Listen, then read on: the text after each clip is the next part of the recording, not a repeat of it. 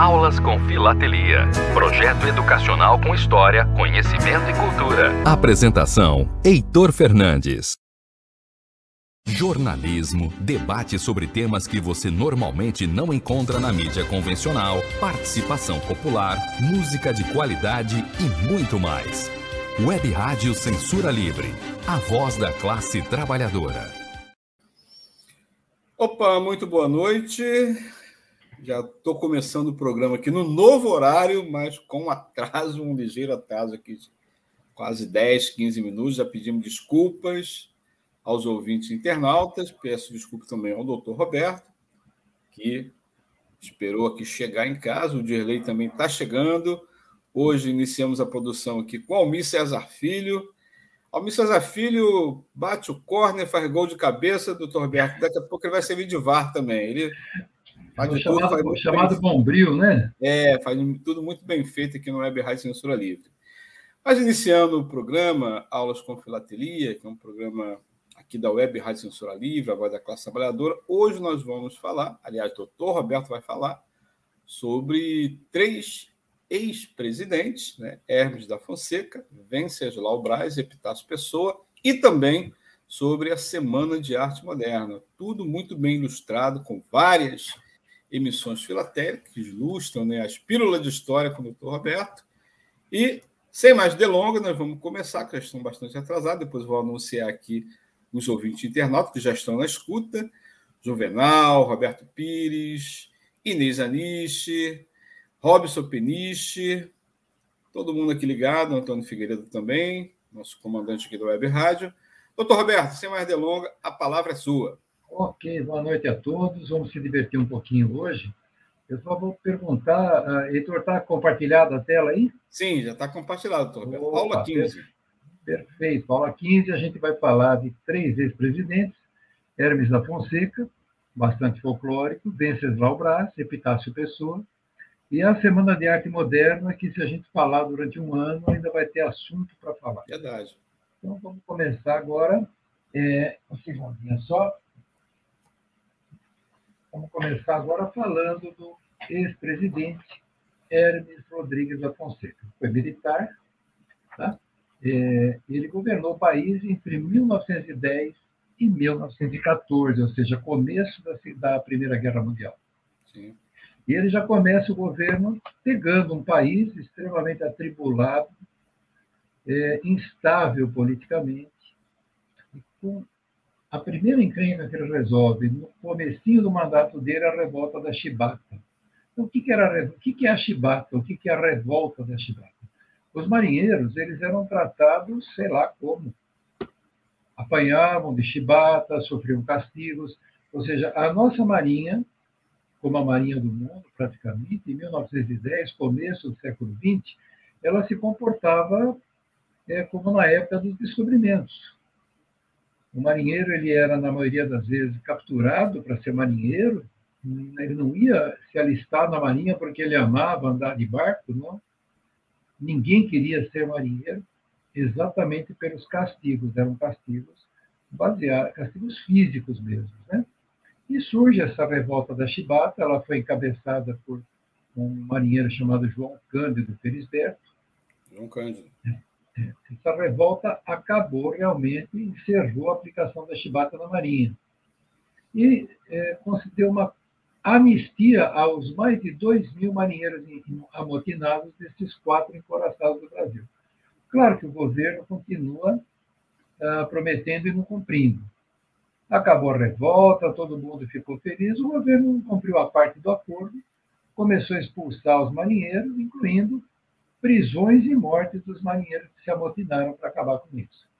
Hoje, infelizmente, a Marinha Brasileira é uma das mais modernas do mundo né? e ninguém mais sofre chicotada no convés do navio. A segunda grande encrenca que ele pega e não conseguiu resolver, deixou para a próxima presidência, foi a Guerra do Contestado. É, isso foi um conflito armado complicado, entre estados do Paraná e de Santa Catarina. E não, era, ah, não eram os estados que estavam guerreando, né? Poceiros e pequenos proprietários de terra. E o governo estadual e federal também entraram nessa história, mas ah, ficou muito obnubilado na história se o governo chegou a enviar tropas para lutar um Estado contra o outro. Aí já nós chamaríamos de guerra civil. Por que, que acontece isso? Era uma região extremamente rica em erva mate e madeira.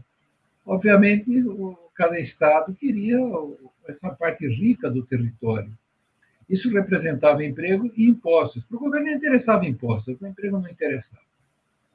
Então surgem esses conflitos, e aí só no próximo governo vai surgir uma delimitação entre os estados do Paraná e de Santa Catarina, encerrando essa encrenca toda. Só para a gente não perder o fio da meada aqui, né? eu volto, eu volto não, eu fico nesse slide, mas um segundinho. Isso é ilustrado com esse selo do Marechal Hermes da Fonseca, e embaixo o Barão do Rio Branco, que acaba resolvendo essa parada também, ajudando a resolver tudo isso. Sim. Outra coisa que o, o, o governo do Hermes fez, o Brasil já tinha uma dívida externa gigantesca. O governo do Campos Salles inventou um negocinho chamado encilhamento. Quem inventou isso foi o ministro Rui Barbosa, um grande advogado, mas um péssimo economista. Ele, Rui Barbosa, no governo anterior, ele queria industrializar o país. Então, o que ele faz? Ele abre um crédito livre para a indústria, uh, e isso, quando você solta muito dinheiro circulante, você aumenta a inflação.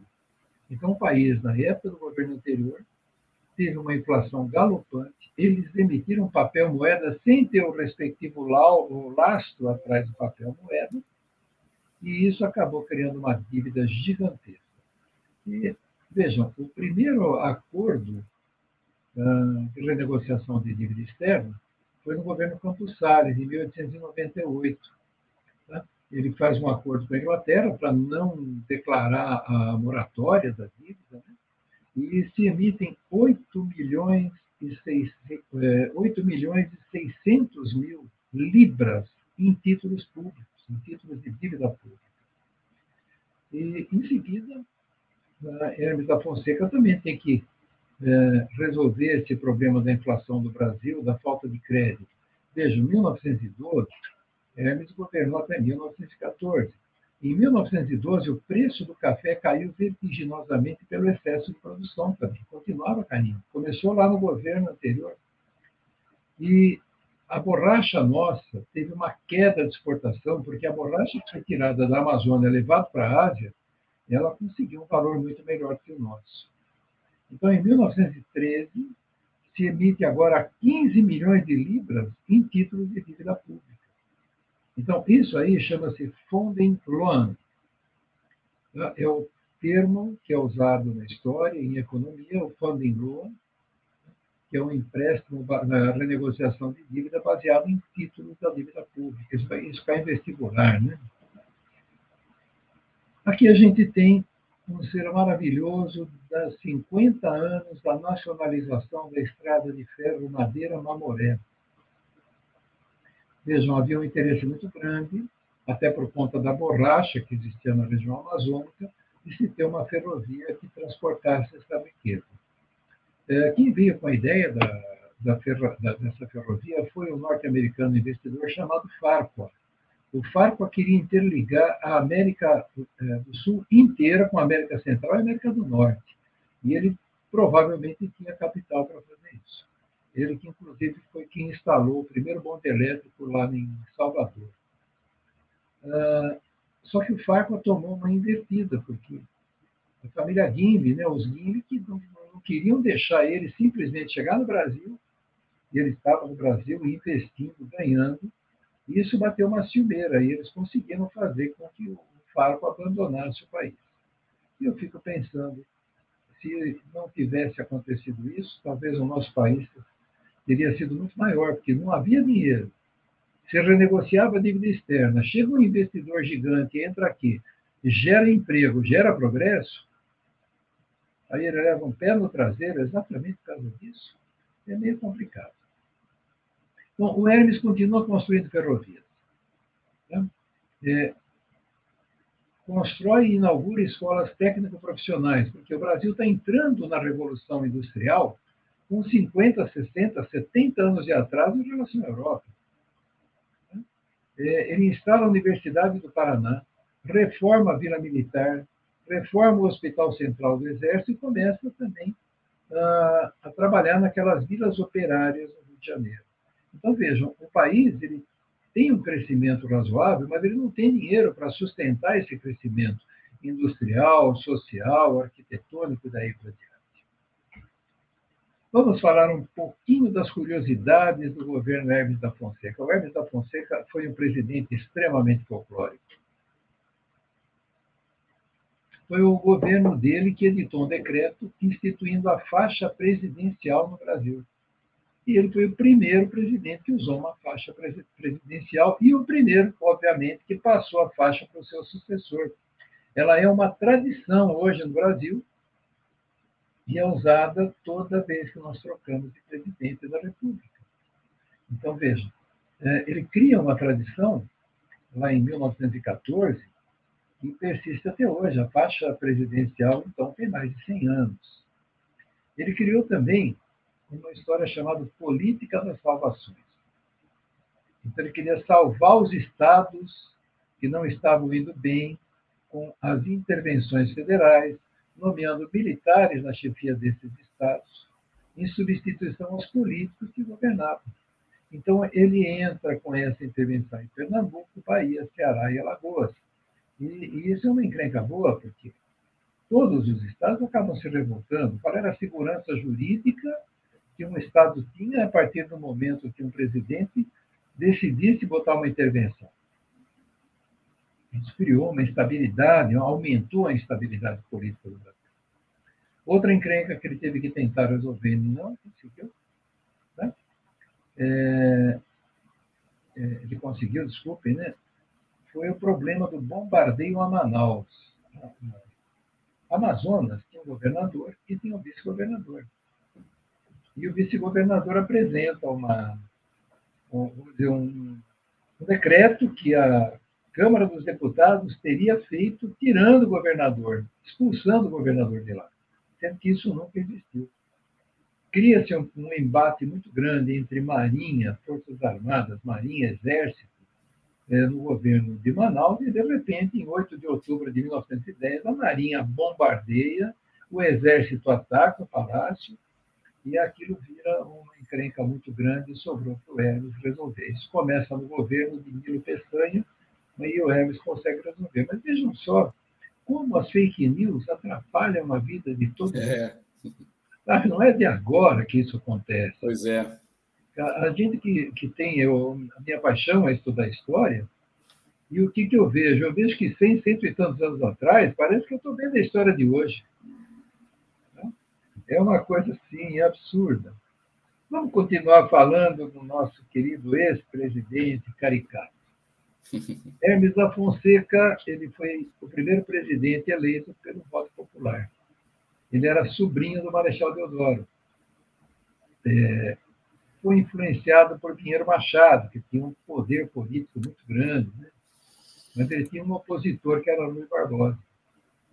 O Hermes, é, é, Rui, não, não que ele quase ganhe a eleição, mas foi o primeiro político de esquerda que conseguiu um número expressivo de votos. Esquerda não sei se estava para falar nessa época em esquerda ou direita. Agora, Rui Barbosa foi o primeiro candidato a presidente que começou a fazer campanha moderna. Começou a visitar os estados, ia para os municípios, fazia comício, ia para os teatros. Ou seja, ele visitou vários estados do Brasil e ele conseguiu um número bastante expressivo de votos. Ou seja, esse marketing, se a gente pode falar, do Rui Barbosa, a palavra da época não existia, ele modifica completamente as campanhas eleitorais. Né? E o Hermes da Fonseca, pelo jeitão dele, tigrão, vamos dizer assim, ele foi o mais ridicularizado na história da nossa República. Então a imprensa fazia caricaturas extremas dele, faziam charges, marchinhas, davam apelidos para ele. Olha a charge aqui em cima, né? É, que fizeram para ele, com o chapéu à la francesa aqui, com o símbolo da pátria. Né? O apelido azarado, ele tinha fama de azarado, e tinha um apelido, Dudu Urucubaca. era como a imprensa chamava o Marechal Hermes da Fonseca. E o que acontece? No começo do governo dele, a esposa morre. Ele, e deixa ele com sete filhos. E ele fica viúvo com sete filhos. Por isso que a mulher morreu, né? um filho atrás do outro. Naquela época não era brincadeira. Um mês depois que ele ficou viúvo, ele vai para Petrópolis de trem.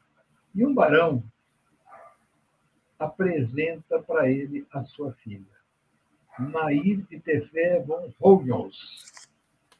Tá? Então, Nair de Tefé tem até com umas músicas, né? E ele acaba casando com essa mocinha 20 anos mais jovem do que ele. Vejam a diferença. Ah, isso virou um escândalo, porque naquela sociedade, pessoas idosas é, não casavam com pessoas jovens. Isso naquela sociedade era absurdo. Outra coisa, ele estava vivo há 30 dias. O Marechal ele tinha a educação da caserna, a educação exército, era uma pessoa truculenta, uma pessoa sem nenhum refinamento cultural, enquanto que Anair de Tefé era uma moça extremamente inteligente. Ela ficou 10 anos morando na Europa, estudando, tocava piano, e o pior de tudo, ela tocava violão. Ela era pintora e era caricaturista. Então, imagine em 1910, 12, uma moça tocando violão. O violão era tido como um instrumento do demônio.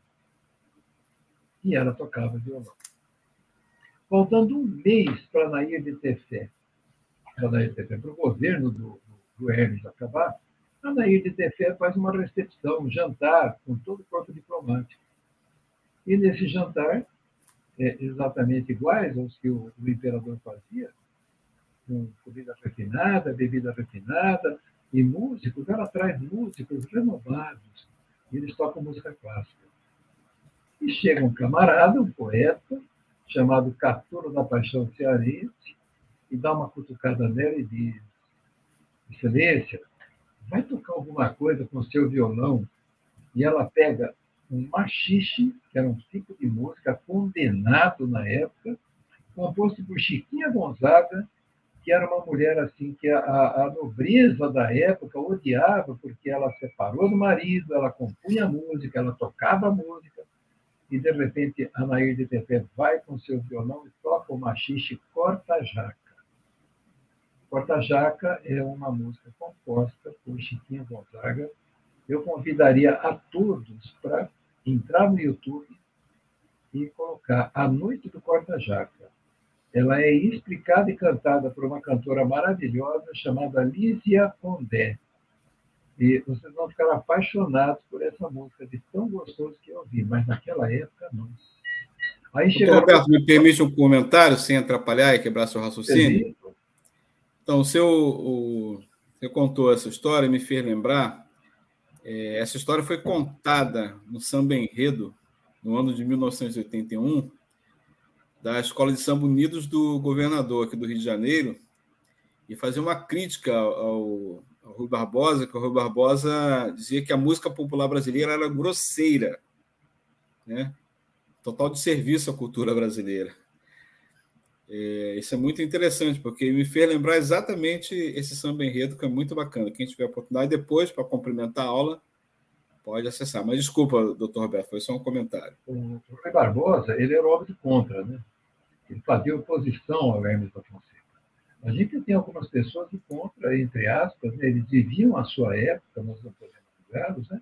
Um é o Rui Barbosa, o outro é o Monteiro Lobato, que a gente vai ver lá no final. E o Rui Barbosa ele faz o discurso no Senado e ele chama esse, esse jantar do catete, ele fala com os arraiais da pândega e da populaça. Imagina, né? E essa noite ficou conhecida realmente como a Noite do Corta-Jaca. Mas, Sim. olha, é, é, um, é uma sugestão maravilhosa entrar no YouTube e, e colocar A Noite do Corta-Jaca, com Lídia Pondé. Maravilhoso, maravilhoso. Sim. Vamos continuar mais um pouquinho falando do nosso querido Hermes da Fonseca? Não, acabou Hermes da Fonseca aqui, tá? Vamos falar do Venceslau Braz.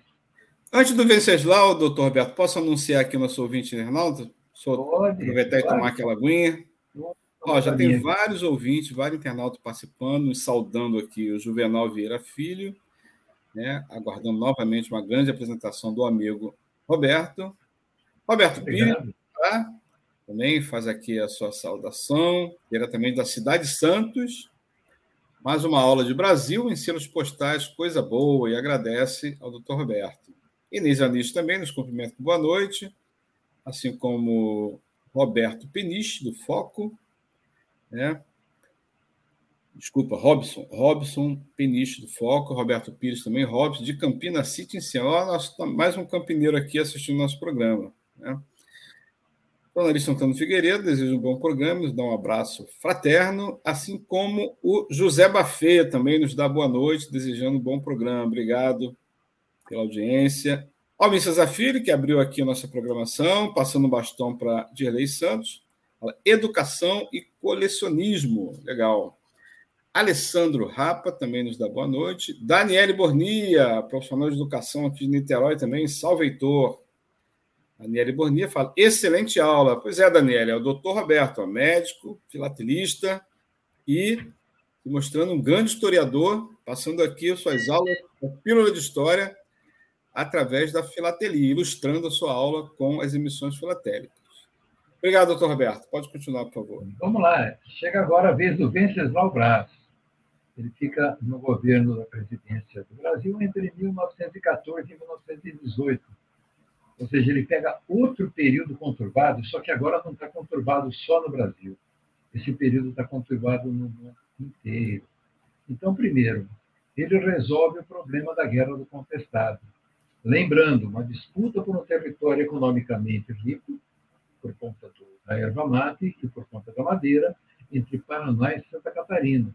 Então, se resolve a fronteira entre esses dois estados e todo mundo fica feliz.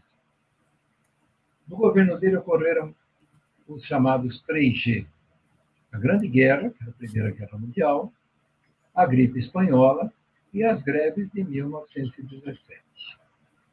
É, ele promulga o primeiro Código Civil Brasileiro em 1 de janeiro de 1916, quando o Brasil deixou de ser escrito com Z para ser escrito com S.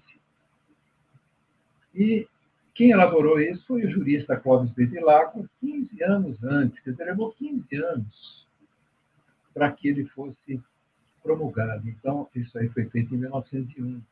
Clóvis Bevilacqua era o nome de uma praça aqui em São Paulo, centro de São Paulo, hoje, nós temos uma praça da Sé gigante. Antes da construção do metrô de São Paulo, eram duas praças. Praça da Sé, onde tem a Catedral da Sé, e do lado a Praça Clóvis Bevilacqua, existia uma fileira de prédios no meio. Com a construção do metrô, tudo foi, é, foi água abaixo, foi derrubado para que existisse hoje uma praça da Sé gigante. Hoje, uma, talvez ah, a maior aglomeração de moradores de rua da nossa capital. Hoje ele é uma vila de moradores de rua, porque a prefeitura não tem capacidade de readaptar essas pessoas à sociedade. Muito bonito esse selo do, do Código Civil Brasileiro. Muito do, bonito o selo. Ele tem a pena é, representando a lei, as pessoas que a pena protege e o Clóvis Bedelaco, que é o pai do Código Civil Brasileiro. É um selo cheio de simbolismo. Legal. O Brasil já fez selos maravilhosos, né? a gente sempre fala. O Venceslau, lá em cima, é um selo oficial. O que é um selo oficial? Ele só servia para correspondência entre governos entre estados e municípios, entre estados e estados. Né? E ele foi editado em 1919, ou seja, um ano depois que o Venceslau entregou é, o governo. O Venceslau Braz, a gente vai encontrar a grafia de, do, do, nome Braz com S e com Z. Nós vamos encontrar as duas grafias. Eu depois vou dar uma outra pesquisada antes de colocar esse PDF é, dentro do meu site para descobrir qual está sendo a, a autorizada agora. Continuamos. Continuamos com o Venceslau. Venceslau, como eu disse, pegou um mundo virado de ponta cabeça. O Brasil já era de ponta cabeça e o, Brasil, e o mundo começa com essa guerra. Em 1917, os submarinos alemães começam a torpedear os nossos navios aqui da nossa costa. E o Brasil vai participar dessa guerra mundial. É o único país da América do Sul que entra nessa guerra. É, ele manda uma esquadra é, é naval para colaborar na guerra contra os submarinos. Uma missão militar seria uma missão de saúde na frente ocidental em 1918. O ministro uh, Lauro Miller era alemão, ele era favorável à neutralidade do país, ele renuncia. Foi obrigado a renunciar. A população simplesmente começa a hostilizar os alemães e seus descendentes. Invade as suas casas, os estabelecimentos comerciais, os jornais, as sociedades alemãs do Brasil. É, é, é, é interessante a gente ver como a maneira com que a população pensa e reage aos fatos. Eu lembro quando teve o primeiro caso de dengue no Rio de Janeiro, que as pessoas foram apedrejar a casa do coitado do cidadão que ficou internado com dengue. Teve muito disso. Quer dizer, a, a, população quer um culpado para alguma coisa que ela não sabe o que é e atira em quem não sabe. Sim. E isso aconteceu e a gente ainda vê, infelizmente, essas coisas acontecendo hoje. Ah, nós tínhamos um político aqui que era João Pandiaca Lóveras. É esse moço aqui que a gente vê o selo, ninguém sabe o que, que ele fez, né? Ele era um especialista em política externa e assuntos militares. Ele fez um tremendo estudo sobre a entrada do Brasil na Primeira Guerra Mundial com dinheiro norte-americano, quando Rodrigues Alves pediu para ele. Mas isso aí simplesmente não foi utilizado. E ele, como os outros países, esse, esse estudo que ele fez impunha indenizações muito pesadas à Alemanha. Se a gente pensar no que é isso, ah, ao final da guerra, com a Alemanha rendida, a Alemanha foi arrasada muito mais depois da guerra do que durante a guerra. Porque a Alemanha ficou, a Alemanha ficou devendo tudo o que tinha e o que não tinha. Perdeu territórios, perdeu ferrovias, navios, é, e daí ainda ficou devendo. Ou seja, foi um tremendo adubo para que florescesse lá um cidadão chamado Adolf Hitler que cria uma Segunda Guerra Mundial. A gente vai chegar uma hora na Segunda Guerra Mundial, vamos falar bastante disso. Continuando, o Brasil manda essa missão médica militar, que monta um hospital lá no sul da França, né? e acaba, no final das contas, ao invés de atender bandidos, começa, bandido, desculpa, soldados, acaba atendendo gripe espanhola. Agora é interessante o nome, gripe espanhola. A gripe espanhola não nasceu na Espanha. Sim. Ela começa com um recruta nos Estados Unidos que vai para a guerra. Primeiro ele contamina todo o batalhão dele, depois ele contamina a Europa inteira. Agora, só a Espanha, a imprensa espanhola que falava dessa gripe. Durante uma guerra, os países sonegam informações. É um ataque que se usa até para não deixar a população por raiva do próprio governo. E por conta da, da, da Espanha, a imprensa espanhola falar da gripe espanhola, ela ganhou esse apelido, gripe espanhola, como se ela tivesse nascido na Espanha. Mas não é isso que aconteceu. Sim. O Brasil participou da Conferência de Paz, quando acabou a guerra, recebeu uma indenização pelos prejuízos que a Alemanha causou ao Brasil. Cargas de café afundadas, produtos de exportação, navios afundados. Tá? E ela confisca da Alemanha 70 navios que foram confiscados aqui nas águas brasileiras. Bom, ah, essa missão médica, ela chega aqui com a maioria dos, dos médicos de enfermagem, a maioria tinha morrido de gripe espanhola. E isso acaba entrando via Rio de Janeiro no Brasil. Então, enquanto se achava que nós jamais teríamos esse problema, porque a Europa é longe, isso aqui chegou no Brasil. Tá? Ah, só lembrando, na, na Europa, os cadáveres eram colocados na rua e caminhões ou carroças colocavam os cadáveres é, lá dentro para recolher para mandar para o enterro. Aqui a gente tem em cima uma fotografia de, de um hospital, entre aspas, para colocar as pessoas com gripe espanhola. Aqui embaixo são valas de cemitério, valas comuns que se abriam e se enchiam de cadáver. Então, foi uma situação bastante crítica né, que a gente, o mundo passou na época. a gripe espanhola teve, se eu não me engano, três ondas de gripe espanhola e simplesmente desapareceu do jeito que veio. Não havia vacina, o tratamento era puramente sintomático, as pessoas passaram a usar máscara naquela época, se diminuiu a aglomeração, o Rio de Janeiro aqui acabou parando, inclusive. Né? As escolas pararam, os quartéis pararam, era a maneira ainda continua sendo uma maneira antiquada, mas que, de certa maneira, funciona. Vejam, esse aqui é um jornal, Gazeta de Notícias do Rio de Janeiro, falando sobre a gripe espanhola. E critica o governo para valer. Né? Eu tenho aqui um outro jornal chamado Imparcial, fazendo a charge é, da gripe espanhola. E tudo isso aí, imagine, né? que situação numa época que nem remédio tinha. Né? É. Bom, a gente vai mudar de presidente, o Heitor? Sim. Você, é, é, você quer colocar a, a, a, o intervalo? Pronto, vou aproveitar, deixa. E vamos aí fazer... já é metade. Isso, já estamos com meia hora de programa, vamos fazer um rapidíssimo intervalo para anúncio do projeto da Web Rádio Censura Livre. De eleição já está posta para fazê-lo. E aí, os nossos amigos internautas é, e ouvintes podem, inclusive, transmitir, curtir a transmissão, dar um likezinho, assinar, inclusive, é, o canal né, do, do YouTube. Enfim, isso ajuda bastante né, a divulgar aqui a nossa programação. Gelei, vamos mandar aquele recado aí da Web Rádio Censura Livre? Jornalismo, debate sobre temas que você normalmente não encontra na mídia convencional, participação popular, música de qualidade e muito mais. Web Rádio Censura Livre, a voz da classe trabalhadora. Para manter o projeto da Web Rádio Censura Livre de uma mídia alternativa, buscamos apoio financeiro mensal ou doações regulares dos ouvintes, de amigos e parceiros já que não recebemos recursos de grandes empresas, políticos ou partidos.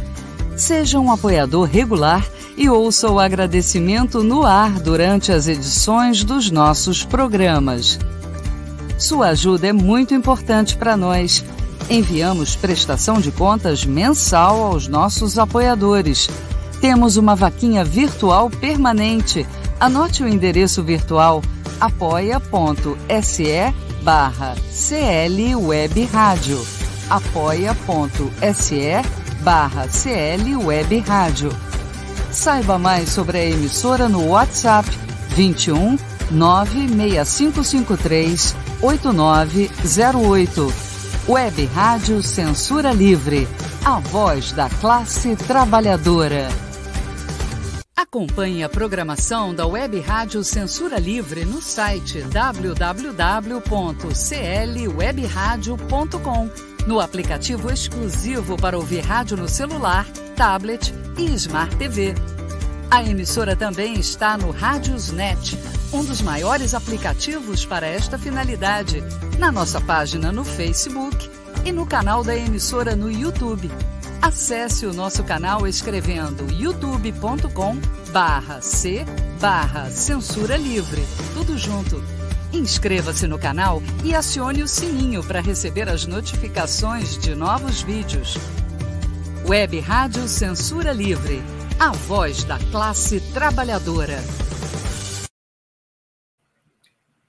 Valeu, Dirley, obrigado. Ó, quem quiser, quem puder contribuir, apoiar o projeto Web Rádio Censura Livre, pode é, anotar aí os nossos dados bancários. É, é, um projeto voluntário né, de mídia alternativa. Você pode ajudar a manter a Web Rádio Censura Livre no ar. Contribuições bancárias espontâneas através de Pix, né? tem todo um CNPJ também, em nome do Antônio Figueiredo, que é o nosso comandante aqui da Web Rádio. E toda contribuição de qualquer valor é muito bem-vindo. Isso mantém o nosso programa no ar, ok? Nós vamos agradecer aqui aos apoiadores, né? Augusto Celso de Souza, Cláudio Março, Tunai Melo, do Bola Viva, Coletivo Casulo, Deus, Deusa Volpe, Gabriel Tolstói e Gelta Xavier. Segue aqui outros apoiadores. nós vamos anunciando aqui, daqui a pouco tem outros nomes para anunciar, desde já agradecemos. Ah, está aqui, vamos lá.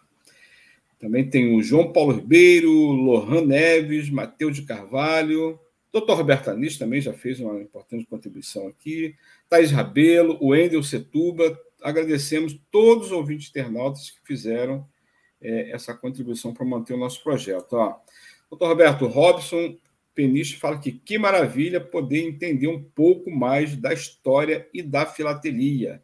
Legal. José Bafê também. Excelente aula do Dr. Roberto. Parabéns, Dr. Roberto. Os outros ouvintes internautas eu já fiz aqui o anúncio. Vamos prosseguir então na aula. O doutor Roberto vai encerrar aqui a, a, o terceiro presidente, depois vai entrar no tema da Semana de Arte Moderna e todo mundo pode mandar perguntas, qualquer dúvida aqui. O doutor Roberto está sempre disponível para responder aqui a nossa todas as perguntas dos ouvintes internautas. Doutor Roberto, a palavra é sua. Vamos lá, vamos falar um pouquinho do Epitácio Pessoa. Ele governa o Brasil de 1919 até 1922, que é o ano da Semana de Arte Moderna e do centenário da independência do Brasil. Uma coisa importante que ele fez, ele atacou a seca do Nordeste. Foram 200 açudes, 200 poços e ainda 500 quilômetros de ferrovias locais. É, é interessante ver como a ferrovia tinha uma importância muito grande na economia do país nessa época. Hoje nós trocamos a ferrovia pelo caminhão, porque é muito mais interessante para o governo que as pessoas gastem combustíveis, entupam as estradas e mantenham as empresas é, automobilísticas a todo vapor.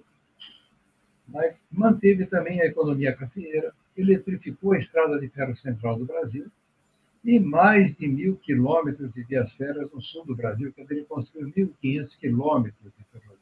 Né? Mas foi um governo conturbado. Uh, tivemos a revolta do Forte de Copacabana, em julho de 22, uh, onde o pessoal do os militares do Forte de Copacabana tiveram adesão do pessoal do Forte de Vigia, alunos. O 18 do Forte. 18 do é o final. Que ah, todo, final. Mundo, não, é verdade. todo mundo queria derrubar o presidente e evitar as pessoas. Só que acaba complicando um pouquinho a vida deles. Então, todos eles desistem, menos 18. Quem eram os 18? Eram 17 oficiais e um civil. Sim. E eles saem armados na rua para fazer o, o epitácio pessoa sair, ou seja, é, é, o epitácio pessoa não ia sair do governo, então, sei lá qual era a intenção deles. Só que o exército responde a eles com uma metralhadora. 16 deles morrem, ou seja, com uma carnificina, e dois que foram baleados, mas sobreviveram.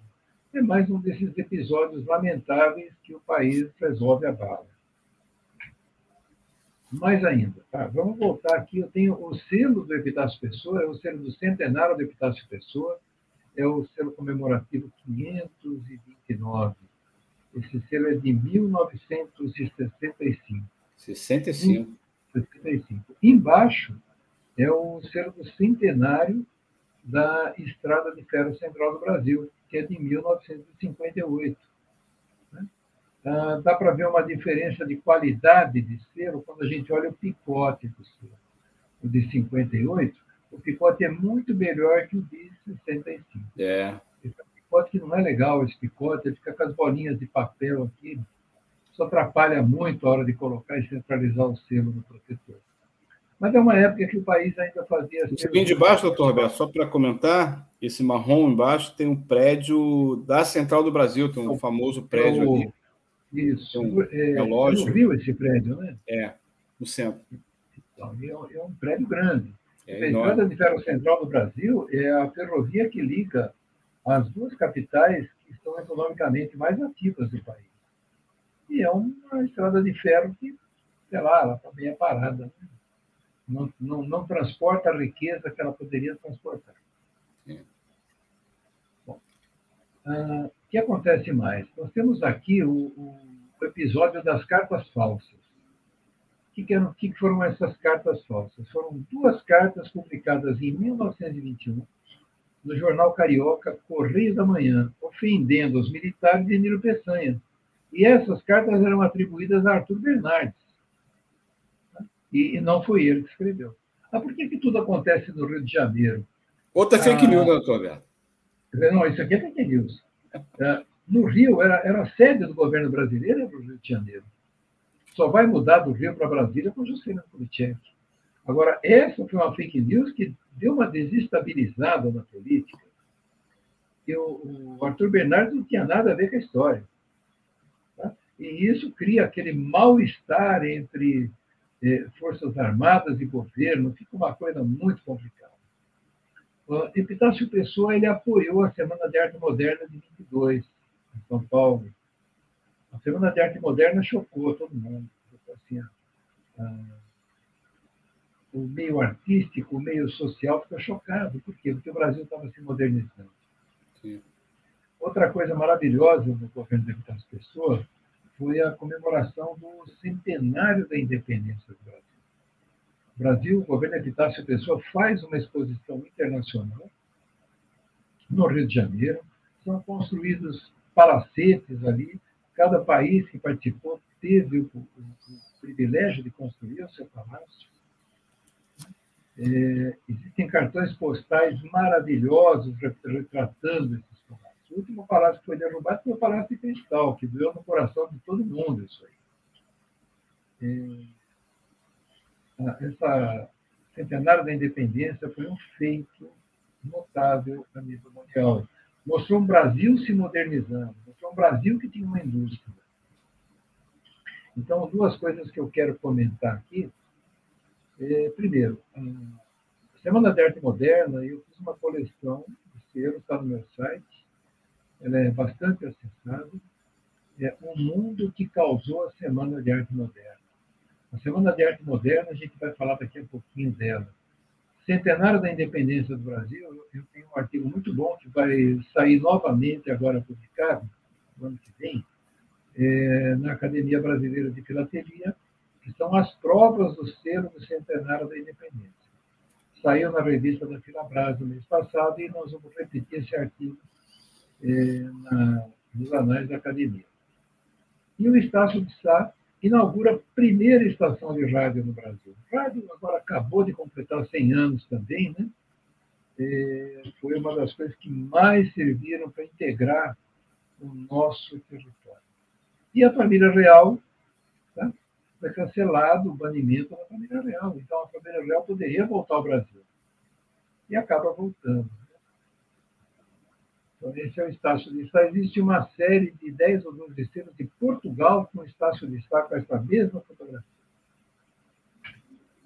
Falemos um pouquinho da Semana de Arte Moderna. Primeiro, eh, eu fiz essa coleção, está no meu site. Saíram vários artigos esse ano aqui de filatelia falando sobre a Semana de Arte Moderna. O que causou a Semana de Arte Moderna? Veja, a Europa eh, continente antigo, mas aonde tudo acontecia. A Revolução Industrial começa na Europa, os grandes bancos começam na Holanda, na Itália. E nessa época, uh, Paris fervilhava.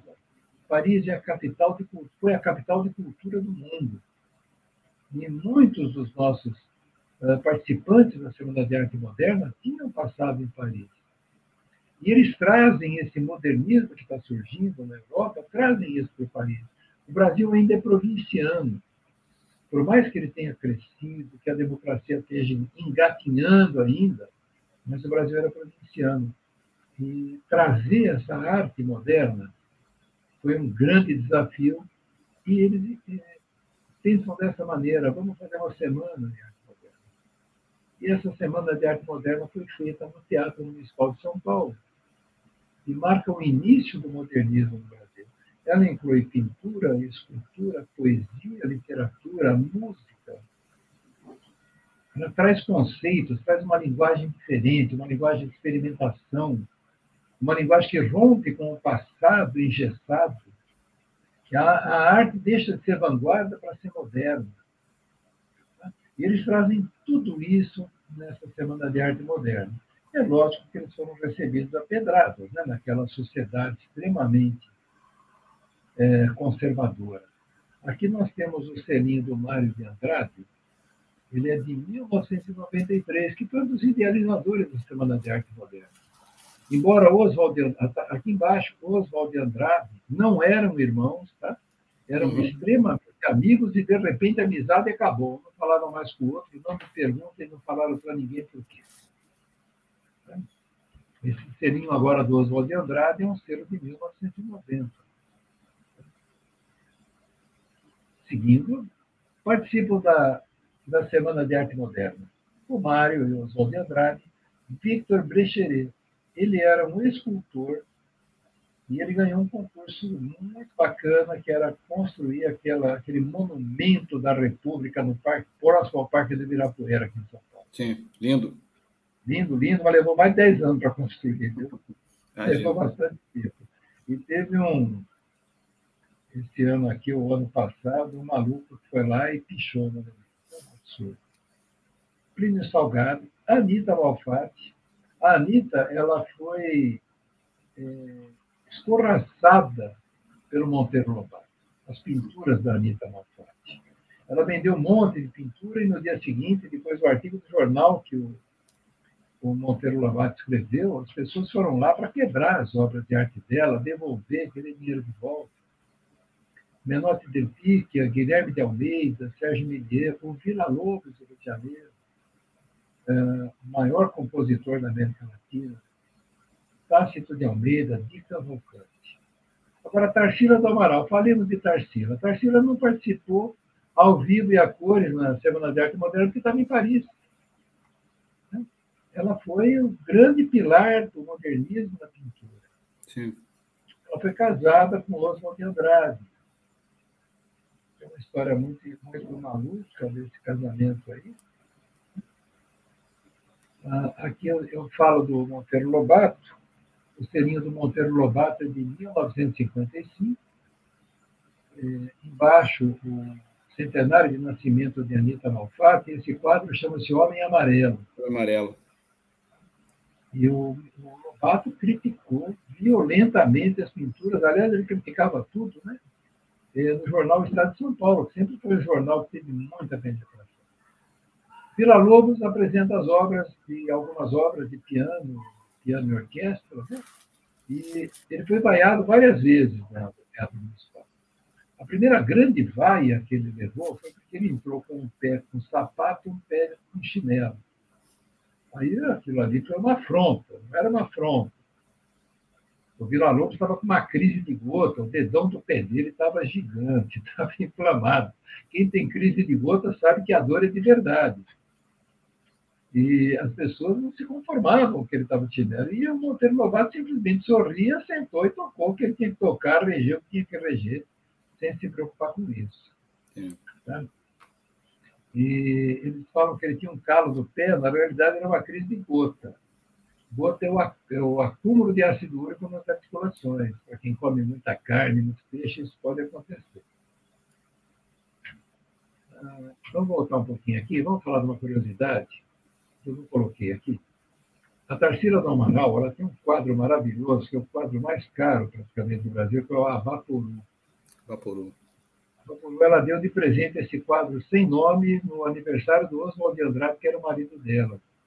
E ele deu esse nome de Abapuru. Abapuru, em Tupi-Guarani, significa homem comendo, que é o que aparece o quadro. O Oswald de Andrade é, eles eram artistas, né? viajavam, foram para Paris, voltavam. Né? E aparece uma mocinha na vida dele, 20 anos mais jovem, é a Pagu. E... Isa Galvão, né? Exatamente. Pagu ela faz o seguinte, ela, ela acaba se tornando uma mulher totalmente diferente. Com 20 anos de idade, ela já era uma mulher quase que emancipada, em uma sociedade patriarcal. Então, era meio que absurdo. E ela começa a escrever um livro, ela entra para o. Ela adere à doutrina comunista, o Oswald de Andrade também adere, e eles se encontram muito na casa dele, né, do Oswald e da Tarsila, porque começam a escrever um livro. É um livro basicamente mostrando isso. Eles não se conformavam com o operariado como era tratado. Por exemplo, anúncios de emprego nessa época no Brasil pediam crianças e mulheres, porque o salário era mais baixo. Sim. É, e eles, eles escrevem em dupla um livro chamado Homem do Povo. E a Pagu ainda ela escreve um outro livro. Demorou muito para sair, porque o Oswald enrolou bastante o prefácio. Chama-se Parque Industrial, que é um livro que mostra como as operárias sofriam. E eu estou curioso para encontrar esse livro para ver. Né? Só que acontece um detalhe: ela pagou e ele se apaixonam, e, ela, e ele era casado com a Tarsila. E eles acabam se encontrando furtivamente num sítio que o Oswald compra do pai da Tarsila Amaral. E, de repente, essa moça, 20 anos mais jovem do que ele, engravida. Para tentar esconder isso aí, não ficar pior, e ficou pior, eles bolam um plano dela casar com um pintor que era protegido do outro, que morava na casa no fundo da casa dele. Não deu certo. A coisa complicou para valer. A Tarsila se separa dele, depois ela vai ter um segundo outro marido no futuro, né? E os dois acabam sendo, a opinião pública não suporta esse tipo de coisa. Como que ele engravida uma moça 20 anos mais jovem, sendo casado, e casa ela com outro camarada para enganar todo mundo. Bom, no final das contas, essa moça acaba é, participando de é, atos né, da, em prol do comunismo. Ela é presa pela polícia no Brasil, ela, ela é deformada, inclusive, de tanto apanhar no polícia. Acaba indo para Paris. Em Paris também ela é presa como revolucionária. O governo de Paris oferece para ela duas alternativas. Ou eles extraditam ela para a Alemanha nazista, que já estava começando o nazismo, ou eles é, encaminham ela para o fascismo na Itália. Ela não aceita nenhuma das duas, ela não tem o que aceitar, e no fim ela consegue, um embaixador brasileiro consegue extraditar ela para o Brasil de volta. É, então vocês vejam que, que coisa bastante complicada que, que foi essa época. A Semana de Arte Moderna foi um, uma revolução cultural, foi um caldeirão que ferveu, uh, onde as pessoas começaram a pegar todas aquelas tradições que amarravam o povo, o, o meio social, o meio cultural, que tornavam o país, não deixavam o país sair daquele provincianismo, e tudo isso acaba acontecendo. Realmente, olha, é, é, muito bacana ler os livros do Mário de Andrade, é muito interessante. O Guilherme de Almeida vem com uma poesia maravilhosa. Então, isso foi a Semana de Arte Moderna no Brasil. Eu contei uma curiosidade aqui, não vamos interpretar como fofoca, um fato histórico que aconteceu com o casal Tarsila e Oswald, né? o que aconteceu com o Pagu. Eles, eh, Pagu e o Oswald montaram um jornal, e eu tenho um facsímile dele que eu comprei há quatro ou cinco anos atrás na Bienal do Livro. Eh, eles montaram um jornal e colocavam charges que eram considerados ofensivos, arquivos ofensivos. O jornal foi invadido, quebrado, jornalzinho de esquina, vamos falar assim. Né? Então tem toda uma história. É, é uma luta entre uma sociedade moderna se recriando contra uma sociedade tradicionalista e que vivia dentro do universo de fantasia. Graças a essas pessoas que nós evoluímos. Toda evolução vem com muito sofrimento. Aqui. Quando eu comecei a ler sobre a Semana de Arte Moderna, doutor Roberto, eu me surpreendi com a participação do Plínio Salgado, né? É, o Plínio Salgado, você veja, ele conseguiu, é, de uma certa maneira, ele acaba influenciando o Oswald de Andrade e, e, a, e a Padu. Ele foi fundador né, do Partido Comunista no Brasil. É, depois ele vira é, integralista, né? Então, mas isso acaba influenciando. Isso por quê? Porque na própria Europa, essas coisas estavam fervilhando. Uhum. Então, basicamente, é isso aí que eu queria falar hoje. O que eu tenho mais para falar? Que na próxima aula vamos falar um pouquinho sobre Arthur Bernardes, Washington Luiz, a crise de 1930 e vamos falar um pouco da Era Vargas. Né? Sim. Ah, Aqui eu coloquei uh, os créditos da noite do Corta-Jato, mas eu convidaria vocês realmente a procurar no YouTube. Vão, vão gostar muito disso, muito. Tá bom? Estou tirando compartilhamento, tá bom? Certo. Então, a próxima aula vamos ter ainda dois presidentes, né? Ah, nós temos bastante. Vargas e a crise de 30.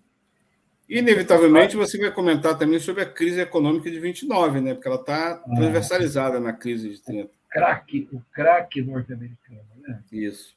Quebrou, quebrou o Brasil, quebrou um monte de gente. Aliás, o Oswaldo de Andrade, ele, a família dele e ele, né, empobreceram muito por causa da, da crise de 29. País empobreceu, né? Opa, tem um perfil aqui chamado Explorar o Desconhecido. É o Francisco aqui, o Portuga, que recentemente começou na filatelia. Olha só. Opa, seja bem-vindo, seja bem-vindo. Seja bem-vindo, Francisco. Legal. Brasil, BR, PT Portuga. Roberto Pires comenta. Ah, que bacana, doutora Anísio. Parabéns aí pela aula, excelente aula. Obrigado. Desculpa, mais uma vez pedimos desculpa aí nosso ouvinte internauta, começamos com certo atraso é, mas não prejudicou em nada a evolução aqui da aula, né, doutor Roberto? A gente deu uma corrida boa aqui, mas foi muito, muito bacana. Parabéns, doutor Roberto. Obrigado. Muito obrigado aí pela sua gentileza, sua disponibilidade. Ó, Roberto Filho fala, como sempre, excelente aula, parabéns. Obrigado, Roberto. Obrigado, obrigado, obrigado todos os ouvintes, todo internauta. Tem, quem não foi lá no nosso site, aliás, no nosso YouTube, né, também no Facebook, YouTube, lá dá uma curtida. José Bafia também parabeniza, dá os parabéns. Dá uma curtida lá no nosso YouTube, do Web Rádio Censura Livre, também no Facebook. Aciona lá o sininho, você vai ser informado sobre toda a programação da Web Rádio Censura Livre. Não só sobre o programa Aulas com Filatelia, mas também o programa Economia Fácil, com a César Filho, né? Cinema também, acessibilidade, enfim, uma série de programações que a gente veicula aqui no projeto da Web Rádio Censura Livre e todos e todas são bem-vindos a conhecer esse projeto. Doutor Roberto, muito obrigado. Obrigado. Boa semana para você, para todos os ouvintes, obrigado. todos os internautas. E vamos mudar o Brasil no domingo. Um grande abraço. A todos, um grande abraço, um bom final de semana a todos. Valeu.